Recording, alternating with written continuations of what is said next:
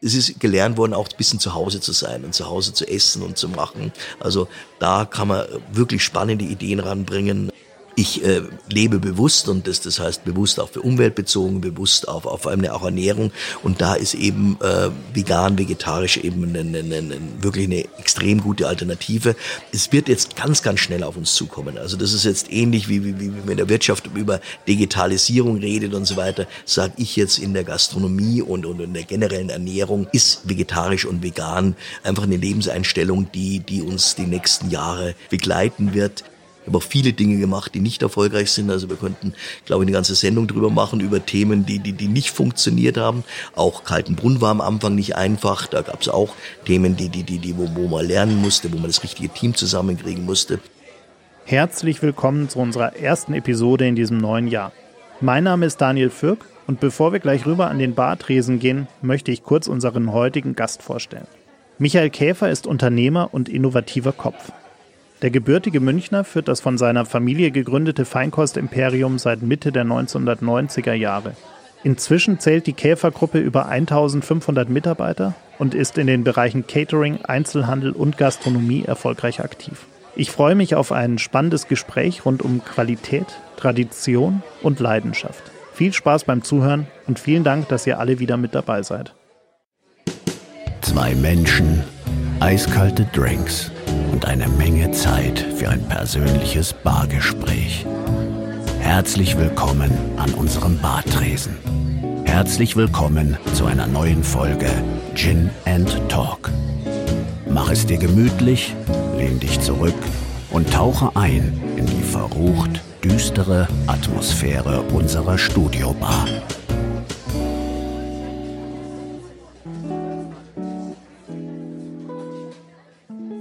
Michael Käfer, ich freue mich sehr, dass Sie sich die Zeit nehmen und heute bei uns hier vorbeikommen äh, und mit mir so ein bisschen über Gastronomie, über Innovation, über Feinkost, über Essen äh, und Tradition zu sprechen. Herzlich willkommen. Wunderbar, schön. Es ist wirklich toll, an der Bar zu sitzen, macht richtig Freude jetzt hier. ja, das stimmt. Es ist ja äh, momentan nicht so einfach. Ihre Familie hat ja wahnsinnig viel aufgebaut und äh, auch viel Pionierarbeit geleistet tatsächlich in dem ganzen Bereich, gerade wenn es um, um Feinkost geht, auch wenn es um Catering geht, äh, um, um den Party-Service, den berühmten Party-Service, den ihr Vater da aufgebaut hat, aber auch was ihr Onkel gemacht hat mit den, mit den Pariser Markthallen und wirklich die, die besten Produkte irgendwie auch äh, nach München dann zu holen, um sie hier zu verkaufen. In den ich glaube, es waren in, war in den 30er Jahren, dass ihre Großeltern in Schwabing damals in der Amalienstraße ja. angefangen haben. Wie kam es da überhaupt dazu? Also was haben die davor gemacht? Also ich glaube, München war irgendwie unser großes Glück immer. Ähm, meine, meine Großeltern kommen ursprünglich aus Baden-Württemberg, also die sind so richtig schön schwäbisch. Und ähm, meine gibt den berühmten Satz von meiner Großmutter, äh, mit den Schwaben kannst du kein Geschäft machen, da muss woanders hingehen. Und darum war in den 30er Jahren sicherlich vielleicht so. Und dann sind die nach München gekommen meine Großmutter äh, kam, äh, meine Urgroßeltern, die hatten so eine Baumschule, aber Großmutter hat dann, äh, hat dann in einer Metzgerei gelernt und, und war dann da halt Verkäuferin in so, so einem Laden relativ früh, weil wir haben da mal schon so eine Familienchronik gemacht, relativ früh durfte die dann so einen Laden in Baden-Baden leiten und äh, hat hier dann den einen Buchhalter kennengelernt, der auch für die Firma gearbeitet hat und das war mein Großvater. Und äh, dann haben die beiden beschlossen, eben nach München zu gehen und äh, eben auch in der in der Art und Weise zu arbeiten, nämlich mit einem kleinen wie das damals Kramerladen war, Feingusthändler, aber schon äh, mit dem Thema auch, dass man frische Speisen macht und dass man frische Salate macht und und äh, Großvater hat sich dann so ein bisschen auf Wein und Getränke spezialisiert und da haben die dann das ganz erfolgreich gemacht. Erst in Schwabing in der Malienstraße und dann sind sie jetzt eigentlich zu dem jetzigen Standort gekommen, wo wir jetzt sind. Drei und, Jahre später schon. Ja, relativ schnell. Und das ist, also ich, ich kenne es natürlich auch nur aus, aus, aus Bildern und eben, eben von der Chronik. Und damals war ja München, hat da am, am Prinzengentenplatz aufgehört. Also das war so die Stadtgrenze. Also war das schon re relativ außerhalb von München, vom Stadtkern. Und das war ganz erfolgreich. Und da kommt natürlich dann schon irgendwie dieses, die typisch schwäbischen Eigenschaften mit hin, dass, dass man halt sehr, sehr viel arbeitet und fleißig ist. Und da haben sich die Großeltern eigentlich schon ganz gut was erarbeitet, denn sicherlich in der extrem schwierigen Zeit, der, der natürlich da mit Krieg und mit dem allen da war. Und dann hat ihr Vater quasi diesen nächsten großen Meilenstein, glaube ich, in den 50er Jahren auch mhm. äh, gelegt, indem er äh, auf die Idee kam, einen Party-Service anzubieten und äh, den ja auch durchaus äh, mit der ein oder anderen recht innovativen Marketing-Idee zu promoten. Also ich habe gelesen, er hat sich irgendwann auch mal einen äh, Rolls-Royce noch besorgt, wo er dann äh, auch teilweise Essen ausgeliefert hat oder Gäste auch hin und her gefahren hat. Ich glaube sogar Roger Moore irgendwann mal habe ich ja. gelesen. Ja, nee, mein Vater war, ähm, Vater war natürlich in der Richtung extrem innovativ und er hatte da wahnsinnig gute Gedanken. Aber letztendlich hat es damit angefangen, dass er, äh, dass ein Freund mal angerufen hat, hat gesagt, du schick mir mal ein bisschen was zu Hause. Und dann hat er halt bei dem für ein paar Brötchen geschmiert und dann ging das los. Und dann haben ein paar andere gefragt, ja, kannst du da vielleicht auch ein bisschen was kochen? so die berühmten kalten Platten in den 50er Jahren und so ist es eigentlich dann weitergegangen und dann, ich glaube, äh, dann war einmal mein Vater hatte furchtbar viel gute Ideen und war auch da extrem kreativ aber auch wieder, wir hatten das große Glück, dass, wir, sowas in München gemacht haben, weil München war ja einfach die, ich sage es mal, die soziale Hauptstadt Deutschlands und, und äh, alles, was aus München kam, war, war eh in der ganzen Republik großartig. Und ähm, man hat sich in München getroffen, man hat in München die Themen gemacht und es gab auch zu der Zeit natürlich auch diese ersten Gesellschaftskolumnen, äh, die, der, da war heute sehr vieles und dann viele Sender da sind, aber früher war es halt irgendwie eine Kolumne, die in der Zeitung da war. Und dann wurde halt immer wieder berichtet, dass da gibt's eine Veranstaltung, da gibt's das und Vater hat sich dann, ob das jetzt so mit einem Rolls-Royce war oder viele, viele andere Ideen, immer relativ gut in Szene gesetzt. Also war da sicherlich jemand, der sich extrem gut selbst verkaufen konnte. Aber, und das muss ich äh, äh das ist das, was ich von ihm gelernt habe und was ich auch immer an ihm bewundert habe, ist, dass er auch genau wusste, er ist ein Dienstleister und dann auch die Leute, die, die ihn engagieren, denen hat er eine tolle Veranstaltung zu machen. Aber wir sind die Leute, die, die, die eben Dienstleistungen, die das machen kam dann auf Ideen, dass er eigene Zelte gekauft hat. Also alles Dinge, die wir heute für völlig normal sehen. Aber war dann natürlich da was ganz, ganz Besonderes, wenn du ein Zelt hast und dann bist du zu einem Kunden auf den sein Grundstück gegangen, hast ein Zelt aufgestellt und da wurde dann eben äh, gekocht und, und, und, und es war dann ein tolles Fest und da wurde getanzt und alles. Also da war er sicherlich in seiner Zeit äh, der aller, allererste und auch ähm, sicher einzigartig. Und, und dann haben natürlich die Leute gesagt, das kannst du natürlich dann auch mal in, in Hamburg machen oder kannst du es mal in, in Düsseldorf machen oder sonst irgendwie was. Und so ist eigentlich dieser Party-Service entstanden. Ja, und äh, ich, ich bin mit dem aufgewachsen, äh, fand es auch immer wunderbar und natürlich auch toll, auch als Kind, wenn man dann eben Zelte aufbauen kann. Also ich erinnere mich äh, jetzt spontan gerade dran, äh, 1974, wo das, wo, wo das erste Mal Fußball-Weltmeisterschaft war, da war ich da so gerade so 14, 15 äh, und, und, und da haben wir dann auf einem Gelände irgendwo in der Nähe von Frankfurt so eine richtige Zeltlandschaft aufgestellt und haben da zehn Tage gearbeitet. Ich habe da mitgearbeitet, also es war die Eröffnung, ganz simpel alles damals, also alles nicht mehr, wie man das sich heute mit Gigant teilweise Gigantismus vorstellen kann, aber auch wunderbar und wunderschön und, und, und, und waren ein paar hundert Leute, die in, eben so in verschiedenen Zelten drin saßen und man war begeistert von dem allen, was er da gemacht hat. Zelte sind ja auch ein gutes Stichwort, weil in den 70er Jahren kam es dann äh, zu dem Wiesenzelt auf ja. dem eigenen wenn auch erstmal ja eigentlich der Plan war, es einfach so eine kleine Händelbraterei war, glaube ich, der, der Anfangsgedanke, mhm. oder? Der, dann äh, der, nee, der Anfangsgedanke war folgendes, dass das, äh, mein Vater, ich, ich, ich muss ja, muss, ich glaube, wir hatten unser Restaurant schon damals, gerade 71 oder ganz klein, und dann äh, saß der damalige Münchner Fremdenverkehrsdirektor, äh, war da irgendwie bei ihm und irgendwie auch ein Stadtrat oder sowas. Und dann haben die einfach erzählt, äh, vier Wochen vor dem Oktoberfest, dass irgend so eine relativ kleiner äh, Wirt ein Problem hat und, und der, der, der hat ihn ganz kurzfristig abgesagt. Also früher war Oktoberfest noch anders. Also da, da, da war die Stadt noch dankbar, wenn, wenn jemand gekommen ist und sie haben ein ihres Problem, weil, weil sie einfach da einen Platz haben und der steht leer und äh, ob, ob er nicht eine Idee hat. Und da hat er dann spontan gesagt, nee Mensch, das, das mache ich und hat dann, glaube ich, innerhalb von vier Wochen ähm, das Ganze hingekriegt. Das war ein, ein relativ kleines Haus mit, mit, mit so 80 Plätzen äh, in der Nähe vom Schottenhammelzelt und äh, hat es natürlich auch dann wieder gut, äh, sich da gut verkauft. Äh, das ging schon so los. Also ich habe das auch mal gelesen, dass dann am, am Tag vorm Oktoberfest äh, da dann gleich eine riesen Party drinnen war und und äh, mit, mit, mit irgendwelchen berühmten amerikanischen Bands und dann haben schon wieder da alle berichtet und äh, war dann natürlich sicherlich gleich ein Punkt, wo die Leute gesagt haben, Mensch toll, da kann man hingehen. Und Vater hatte dann auch relativ schnell gebeten, dass man das Ganze vielleicht ein bisschen größer machen könnte. Und ähm, ja, und dann haben wir ihm gesagt, dass das ähm, der einzige Platz, der noch da ist, der ist hinter der Bavaria äh, und da ist eh nicht so viel los. Und äh, da war, das kann, kann heute auch, wie, wie wir die Wiesen kennen, uns gar nicht vorstellen. Das war ein Platz, da, da war einfach niemand. Da war auch das daneben gab es dieses Schützenzelt schon, was ja heute auch ähm, mein unser, unser sehr verehrter Kollege, die, die Familie Reinbold macht. Und da, da war eigentlich nie was los. Also da, da ist man nicht hingegangen, Oktoberfest. Und er hat es da hingebaut, hat es ein bisschen natürlich um einiges größer gemacht als vorher und ähm, war natürlich auch wieder ein großes, großes Glück, weil es einfach ein Platz war, wo wir über die Jahre wachsen konnten und das Haus immer ein bisschen größer machen könnten und, und hat es natürlich auch mit vielen Ideen und, und, und vielen ähm, Veranstaltungen äh, wirklich zu einem ganz besonderen Ort gemacht und, und einfach auch dadurch, dass es halt kein Zelt war oder immer noch nicht ist, sondern ein Haus ist, ähm, ja, zu, zu, zu einem einzigartigen Platz auf dem Oktoberfest gemacht.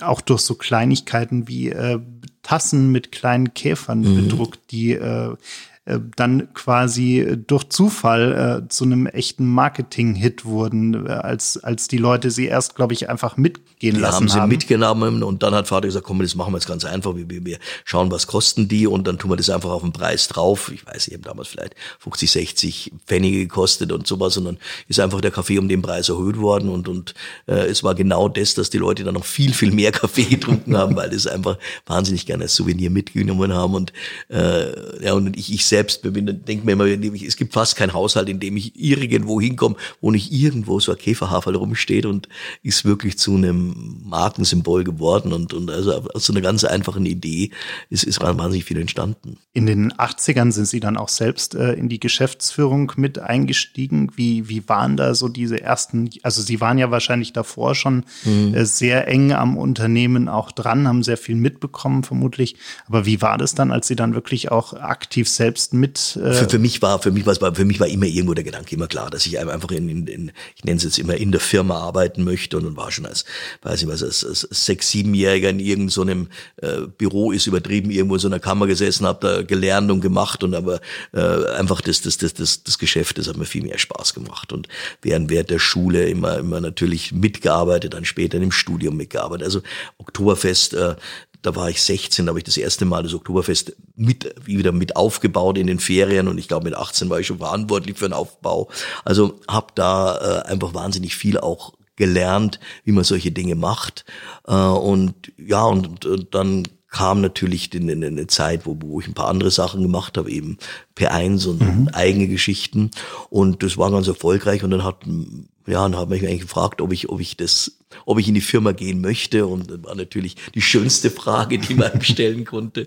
Und ähm, bin dann in die Firma eingetreten. Das war so, äh, war schon in den 90ern irgendwie was, also so Anfang der 90er Jahre und da ging es eigentlich dann mit mir los und hatte natürlich das große Glück, dass ich einmal natürlich durch meinen Vater eben, dass dieser dieser sogenannte Party-Service, heute heißt es ja Event-Catering, dass das gut funktioniert hat, aber, und das muss man auch vielleicht nochmal erzählen, dass natürlich neben diesem Party-Service auch äh, der zweite Part ist, ist nämlich mein Onkel, der äh, ein Wahnsinnstalent hatte, äh, der war einfach ein hundertprozentiger Genießer und, und, und, konnte eben einfach äh, tolle Produkte rausschmecken, äh, konnte konnte Weine gut, gut, äh, äh, alles hat dann einfach einen wahnsinnigen Geschmackssinn gehabt und hatte dann äh, auch die Idee zu sagen, ja, jetzt, jetzt bring doch mal in das äh, nach München, in, in, auch in diesen 50er, 60er Jahren, eben so ein bisschen ausgefallene Dinge, die halt für uns alle völlig normal sind, dass das mal eine Kiebe, eine Popeye oder, oder äh, Themen, die, die eben nicht ein Apfel und ein Birnen waren, äh, bring die mal her und bring mal ein bisschen Fische her, die, die, die aus der Südsee, äh, aus, der, aus, aus, aus dem Mittelmeer kommen ähm, und äh, ist einfach mal mit dem Lastwagen nach Paris gefahren. Ähm, Paris gab es zu der Zeit, wie auch heute immer noch, die, die berühmtesten Markthallen Europas, der Welt und hat da dann den Käse, die Sachen, also alles, was so ein bisschen Thema war, in Frankreich eingekauft, ähm, hat es dann irgendwie hingekriegt, über den Zoll, der der damals, also äh, heute ist das für uns alles so normal, dass, dass wir die EU haben, dass wir offene Grenzen haben, aber war sau schwierig, das, das, das, das Zeug dann über den Zoll reinzukriegen, nach, nach München zu kriegen. Aber es waren natürlich dann Produkte, wo die Leute gesagt haben, super spannend, neue Themen. Und auch hier kommt wieder unser München zugute, dass natürlich das in München auch der richtige Ort war, wo die Leute auch gesagt haben, Mensch, äh, wir wollen was anderes sehen, die, die bereit waren, auch in, für solche Artikel, die Artikel aufzunehmen. Und äh, ja, und dann, das wurde natürlich auch dann bekannt, dass wir äh, die, die tollen Bärenkrebse haben, dass wir das haben, dass wir äh, ja, Gerichte, die man dann irgendwo anders hat. Also äh, man natürlich nicht nur in Frankreich, später sind dann viel nach Italien gegangen und so sowas, was für uns heute völlig normal ist, so ein Carpaccio, äh, hat er in der Harris New York bei in Venedig gesehen und, und hat es hierher gebracht. Und ich glaube, da war er vor den ersten Italienern, hat er solch so ein Gericht dann eben unseren Köchen beigebracht. Und es hat halt alles wahnsinnig viel dazu beigetragen, dass der Name immer bekannter geworden ist, dass man zu uns gegangen ist, aber auch immer wieder das Thema München, dass natürlich München zu der Zeit die Filmhauptstadt Deutschlands war, dass in Grünwald draußen als Gasteig die die tollsten Filme gedreht worden sind, natürlich dann Schauspieler da waren und die sind dann zu unser Restaurant gekommen, bei uns einkaufen gegangen, äh, ja und dann die ganzen Menschen alle Veranstaltungen mit uns gemacht haben. Vater relativ früh äh, im Nationaltheater die Oper übernommen hat,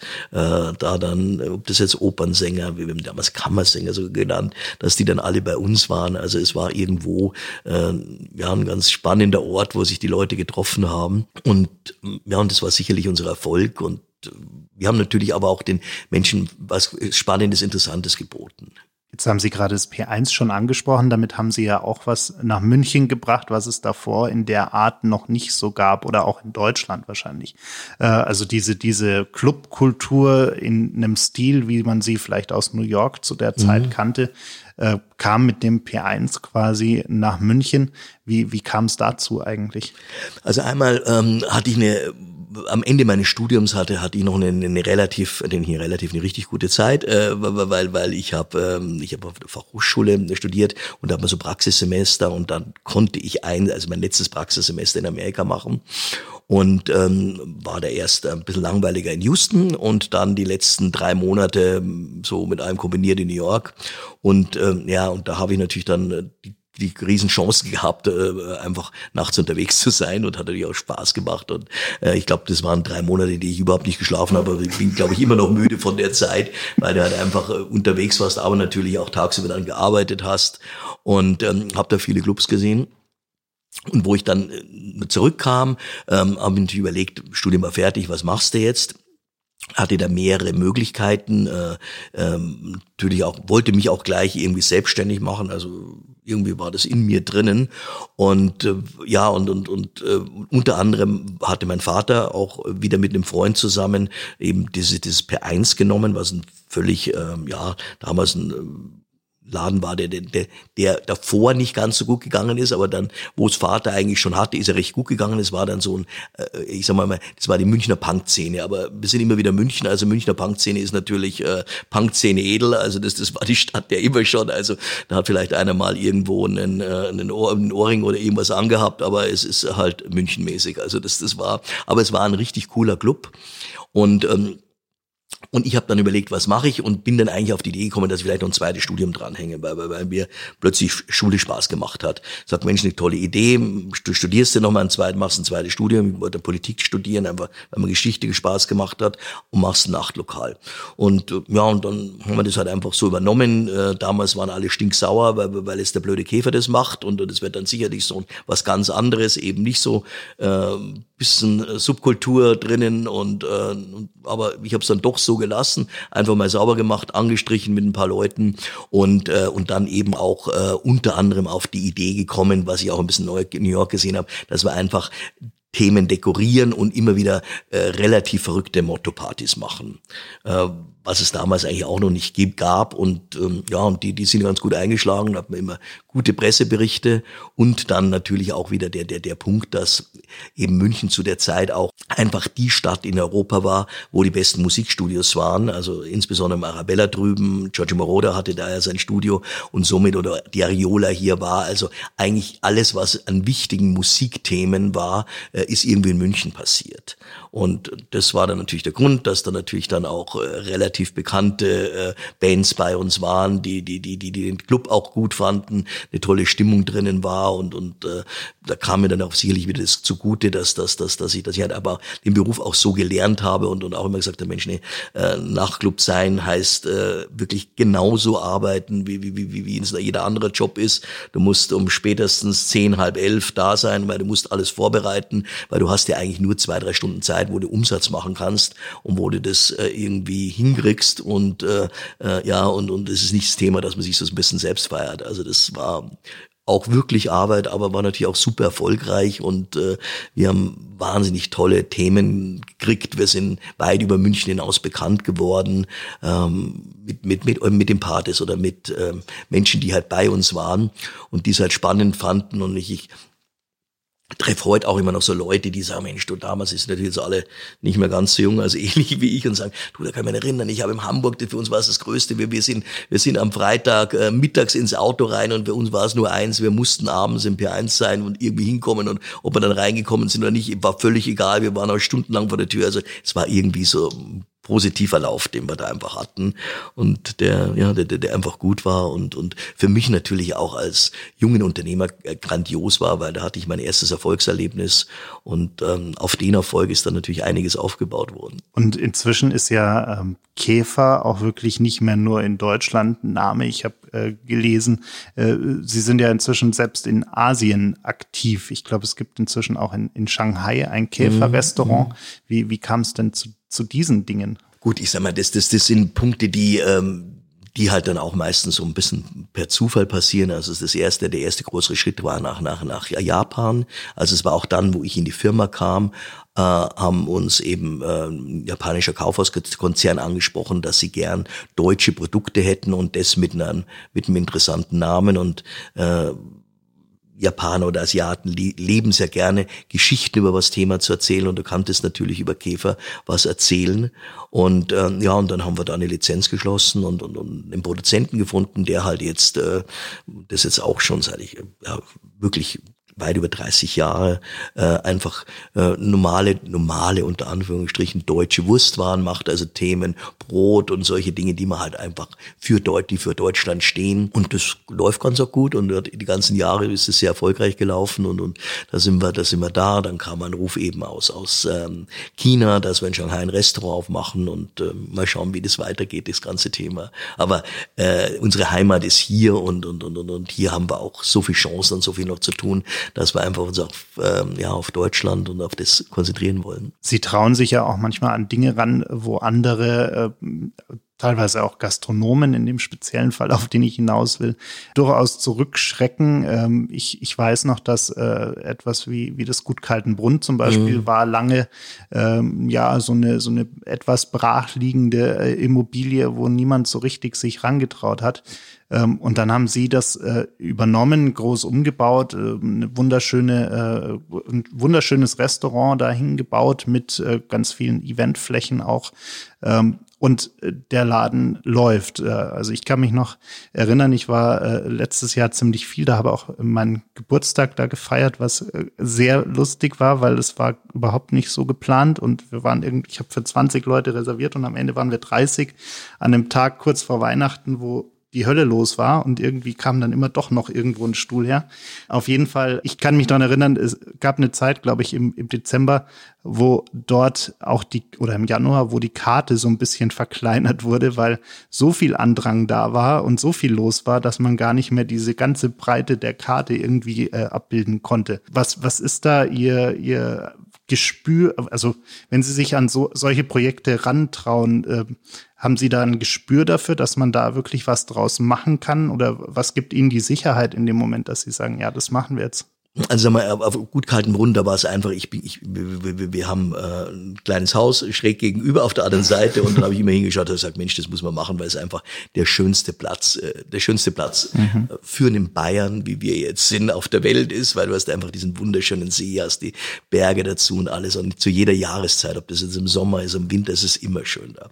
Das war sicherlich ein Grund, warum ich das gemacht habe, äh, aber also als Unternehmer gehört es ja, du Dinge zu machen und manche sind erfolgreich, manche sind nicht erfolgreich. Ich habe auch viele Dinge gemacht, die nicht erfolgreich sind. Also wir könnten, glaube ich, eine ganze Sendung drüber machen, über Themen, die, die, die nicht funktioniert haben. Auch Kaltenbrunn war am Anfang nicht einfach. Da gab es auch Themen, die, die, die, die, wo, wo man lernen musste, wo man das richtige Team zusammenkriegen musste. Jetzt, also besonders jetzt, also seit in, sogar in, in diesem verrückten Corona-Jahr, äh, funktioniert es sehr, sehr gut. Es ist ein tolles Team da und, und äh, äh einfach wunderschöner Platz. Aber wir haben ja auch Dinge ausprobiert, äh, was Negatives war. Wir haben, wir haben die Schrannenhalle gemacht, hat nicht so funktioniert. Äh, da ist jetzt Italy drinnen, also war schwierig. Also es gab immer wieder Themen, die, die, die, die, die man ausprobiert, aber es, es gehört dazu als Unternehmer. Du musst Dinge machen äh, und äh, ich merke das auch immer, wenn ich äh, dann drüber rede, über äh, Punkte, die nicht erfolgreich war, plötzlich kommen alle gegenüber, ja, das kenne ich auch, das kenne ich auch. Also Menschen reden natürlich einfach viel lieber darüber,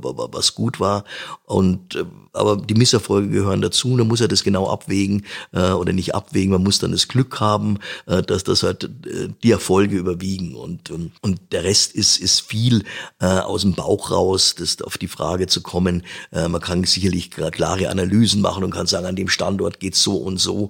Aber äh, gerade gerade Gastronomie ist irgendwie was, das, das hängt auch an dem Raum da, das hängt auch äh, an einer Atmosphäre, die da ist. Also da, da können auch schon in den, in den, der, der schlimmste Keller kann, kann einfach super lässig sein, äh, weil, weil, weil du eine richtige Idee dahinter hast. Jetzt habe ich gelesen, Sie planen ja auch durchaus äh, spannende neue Projekte. Ähm, ich glaube, vor ein paar Wochen haben Sie äh, darüber gesprochen, dass Sie an, an Feinkostboutiquen denken mhm. und wie man die umsetzen könnte. Ich muss dann zuerst an so einen wahnsinnig tollen Laden in Lissabon denken, der immer irgendwie so zwei Häuser weiter ist äh, von, von einer Wohnung, die ich immer miete dort. Äh, weil das ist so ein richtig schönes, stylisches Eck. Äh, Geschäft. Äh, die verkaufen ganz, ganz tolle Produkte, ähm, haben drei, vier Tische drin, wo man irgendwie einen Kaffee trinken kann und eine Kleinigkeit essen kann und, und wirklich einfach tolle Produkte einkaufen kann äh, für zu Hause und, und einfach hochwertige Sachen auch. Wie, wie planen Sie diesen Ansatz? Also was, was soll das genau werden? Wir haben schon seit längerer Zeit haben wir verschiedene Märkte mhm. und ähm, das ist auch mal entstanden, also auch wieder aus einem Nichterfolg. Äh, wir haben eine relativ große Einheit, wo unsere Küchen sind, wo unsere Verwaltung sitzt, das ist ein bisschen außerhalb von München. Parsdorf heißt der Ort, der natürlich Segmüller bekannt mhm. ist. Und äh, da hatte ich mal ein riesengroßes Hochregallager drinnen und dann habe ich dann irgendwann mal festgestellt, eine Hochregallager brauchen wir nicht. Äh, und äh, ja, dann war das da, ist das da leer gestanden und ähm, gesagt, lass uns mal da einen Fußboden reinmachen und lass mal so eine Art Factory Outlet machen, wo, wo man also Dinge kriegt. Und so haben sich dann so, so Märkte entwickelt und ähm, wo man aber eher äh, im Bereich, nicht, nicht im Bereich der Frischware gegangen ist, sondern eher der Hartware gegangen ist, sind Lebensmittel jetzt. Und aber auch da äh, war die nächste Entwicklung, die dahin gegangen ist, und da sind wir jetzt heute, dass wir einfach äh, wirklich wunderbare kleine Frischprodukte haben wollen, die wir auch meistens selbst produzieren, haben so einen Protola Prototypladen in Sollen, der hat so zwei, 300 Quadratmeter und genauso wie, wie Sie es gerade von Lissabon in, in, erzählen, gibt's natürlich sowas auch in Paris, gibt's kleine Feinkostboutiquen, gibt's das. Und ähm, wir wollten jetzt nicht viel über Corona reden, aber aber eben genau wenn dann andersrum, dass man dann sich natürlich auch viele Gedanken macht, wie geht das Thema weiter, dass äh, der Eventbereich äh, sicherlich insbesondere im Firmenbereich in den nächsten Jahren nicht einfach wird. Privatbereich glaube ich, dass es da nicht so viele Probleme gibt. Da werden die Leute sicherlich Hochzeiten machen, Geburtstage feiern und das waren. Aber größere Firmen werden einfach in, in den nächsten Jahren ein bisschen, äh, vielleicht ein bisschen sparsamer sein, weil, weil, weil halt einfach, ähm, ja, wir auch eine kleine Wirtschaftskrise haben und manchen Leuten das jetzt nicht so gut geht. Also muss man drüber nachdenken, wie wie, was können wir tun mit dem Umsatz, den wir da verlieren. Und da ist eben diese Idee entstanden, dass wir das, was wir in Säulen haben, im Vervielfältigen und einfach in Gegenden gehen, die, ähm, wo Menschen da sind, die bereit sind, eben so ein bisschen besondere Produkte zu nehmen, die dann natürlich auch die Supermärkte, da gibt's ja heute auch wunderbare, die, die, ob die, die Edekas, die Reves sind, die tolle Jobs machen, aber gerade im frischen Bereich kann man sie vielleicht noch mal ein bisschen ergänzen und kann Themen machen, die vielleicht noch ein bisschen besser sind. Und das mit einer kleinen Gastronomie bezogen, ähm, ja, und da suchen wir jetzt Standorte, sind jetzt auch ähm, hoffen, dass wir welche finden, eben Beispiel, sowas im Gärtnerplatz, Beispiel eben äh, in, in Harlaching, in Grünwald oder auch vielleicht hier im Lehl. Also gibt so viele wirklich gute Gegenden, wo das da ist, wo die Menschen bereit sind, eben sowas zu machen und das klein und fein. Äh, und das ist jetzt so ein Ziel in den nächsten ähm, Jahren. Ich will die Zeit nicht ganz sagen, vielleicht dauert es drei Jahre, vielleicht dauert es vier Jahre, einfach mal so zehn, zwölf so Läden im Großraum München zu haben. Was haben Sie denn sonst noch für, für Ideen, die Sie für die Zukunft gerne mal anpacken würden? Gibt es da so ein, zwei Sachen, äh, die Sie verraten können, die, die Ihnen so ein bisschen auch Spaß machen würden? Also einmal gibt's unendlich viele, weil, weil das Neue macht mir immer besonders viel Spaß. Das ist das Schreckliche der ganzen Geschichte. Nee, ich würde äh, sehr gern, also äh, ganz was Konkretes ist, dass wir sehr, sehr gern, ich hoffe, dass wir nächstes Jahr das hinkriegen, ein richtig schönes veganes Restaurant aufmachen, das in äh, da irgendwas Besonderes ist. Und ich glaube, dass das eben, weil man mit Käfer nicht unbedingt vegan sieht, Jetzt komme ich fast wieder zurück zu den Ursprüngen meiner, meiner Familie. Also wir müssen die Leute überraschen. Und wir haben damals haben wir die Gäste überrascht und die Kunden überrascht, weil wir zwar den wunderbaren Apfel vom Bodensee hatten, aber auch die Kiwi, die daher kam oder die Papaya oder sowas. Und jetzt, glaube ich, können wir unsere Kunden auch überraschen und sagen, wenn wir richtig gut vegan machen, was eine absolute Lebenseinstellung ist und was nicht nur ein Trend ist, sondern was, was, was eben da ist, dass wir sowas machen, da sind wir relativ nah dran, sowas auszuprobieren und sowas auch auf Dauer zu machen. Dann eben auch damit verbunden generell das ganze Thema mit, mit, mit Nachhaltigkeit und all diesen wirklich wichtigen Punkten, die, die, mit denen wir uns jetzt beschäftigen müssen, das ins Unternehmen zu integrieren.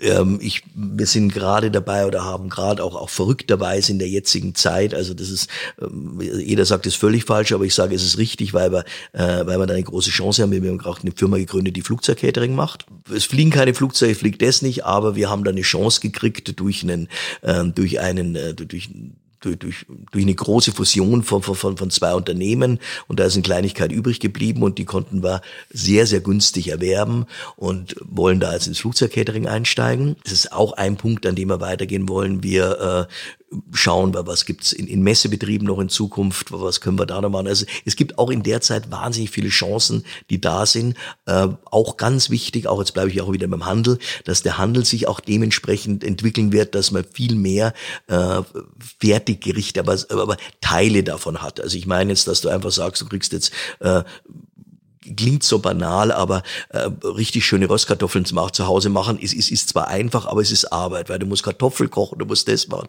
Jetzt, wenn du, äh, wenn du die Kartoffeln fertig gekocht kriegst, äh, wenn, wenn du die teilweise vielleicht sogar schon geschnitten kriegst, du kriegst dann äh, dein, dein, äh, deine Gewürze dazu, vielleicht, wenn du es mit Speck machst, dein Speck dazu, deine Zwiebeln, alles hergerichtet, so dass man das nur noch irgendwo in die Pfanne reinmachen muss, dann ähm, glaube ich, dass es genug Kunden gibt, die sagen, Mensch, da habe ich eigentlich Lust drauf, das mache ich jetzt.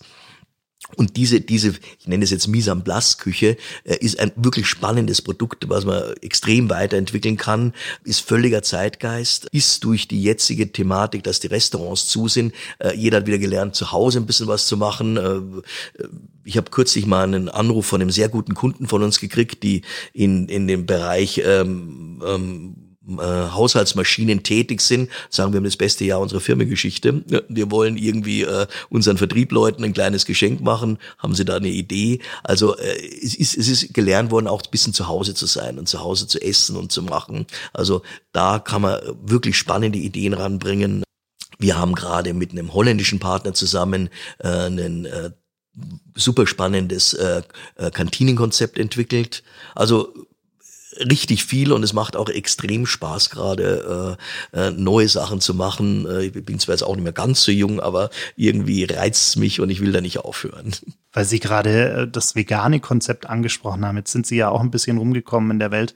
Und ich habe immer das Gefühl, in, in vielen anderen Städten, also gerade auch wenn man so in die Nordics reist, ich, ich erwähne jetzt bewusst nicht nochmal Helsinki, weil ich das fast in jeder Folge tue, weil ich da sehr oft bin. Ähm, aber überall findet man dort wahnsinnig tolle vegane oder vegetarische Gastrokonzepte. Mhm, also es mhm. ist super einfach und auch, ich ich esse gerne Fleisch, aber ich esse auch sehr, sehr gerne einfach eine, eine Alternative oder, oder ein vegetarisches oder sogar veganes Gericht, wenn es dann cool ist, wenn es gut gemacht ist, wenn es irgendwie äh, ein vollwertiges Gericht ist. Und hier in, in, in Deutschland oder gerade auch in Bayern hat man immer das Gefühl, das vegetarischste Gericht auf der Karte sind dann im bayerischen Wirtshaus die Kässpätzle. Und äh, das ist halt wahnsinnig schwierig. Warum sind wir eigentlich so, so wahnsinnig fleischzentriert in unserer Ernährung? Ähm, gut, das ist natürlich hier so ein bisschen bayerisch typisch, also dass das die bayerische Kost auch ist. Ähm, nur äh, es verändert sich und genau wie wie Sie es gerade schreiben, beschreiben. Also ich bin genauso auch der Flexitarier, wie wir uns beide nennen, der der schon mal sagt, ich, ich esse mal irgendwie ein Stück Fleisch oder ich, ich esse auch mal eine, eine tolle ein tolles Würstel oder irgendwie was und, und, und schönes Rostbratwürstel mit, mit, mit einem tollen Kraut dazu. Also das das gehört einfach dazu. Aber ich äh, lebe bewusst und das, das heißt bewusst auch für Umwelt bezogen, bewusst auf, auf eine auch Ernährung und da ist eben äh, vegan, vegetarisch eben eine, eine, eine, wirklich eine extrem gute Alternative. Es wird jetzt ganz, ganz schnell auf uns zukommen. Also das ist jetzt ähnlich wie, wie, wie man in der Wirtschaft über Digitalisierung redet und so weiter, sage ich jetzt in der Gastronomie und, und in der generellen Ernährung ist vegetarisch und vegan einfach eine Lebenseinstellung, die, die uns die nächsten Jahre begleiten wird. In der Gastronomie haben wir teilweise das Problem, Problem, dass wir noch, noch nicht die richtigen Köche haben, die in der, der, der, der, der Art und Weise perfekt arbeiten können, die, die eben auch die Liebe dazu haben, da, da eben aus, aus bestimmten Themen was zu entwickeln. Und gerade in der skandinavischen Küche, also es ist nicht nur Helsinki, also ich bin ein Riesenfan von, von, von Kopenhagen, äh, insbesondere mit MoMA, wo wahnsinnig spannende, tolle Konzepte entwickelt worden sind und, und, und, und, und äh, wo die, wo die einfach auf, auf, auf die Straße in den Wald reingehen und, und, und Sachen finden, die, äh, die dann Geschmacksrichtungen haben, die wir uns eigentlich gar nicht vorstellen können. Also das, das ist ein Punkt und äh, ja, aber genau wie Sie sagen, es ist wieder eine Riesenchance, da ranzugehen, ähm, hier was Neues zu machen und äh, das wollen wir jetzt. Spannend, dann dürfen wir gespannt sein, was da so die nächsten Wochen und Monate kommt und ich wünsche Ihnen auf jeden Fall viel Erfolg dabei. Und vielen Dank, dass Sie sich die Zeit genommen haben. Nee, war mit große Freude. Also wirklich auch vielen, vielen Dank und, und viel Erfolg mit den ganzen Sendungen, die Sie machen. Dankeschön. Das war's leider schon. Die letzte Runde ist ausgetrunken, das Gespräch zu Ende. Vielen Dank fürs Zuhören. Bitte nimm Rücksicht auf die Nachbarn und sei leise, wenn du die Bar verlässt. Aber vergiss auf keinen Fall, den Abonnieren-Button zu klicken.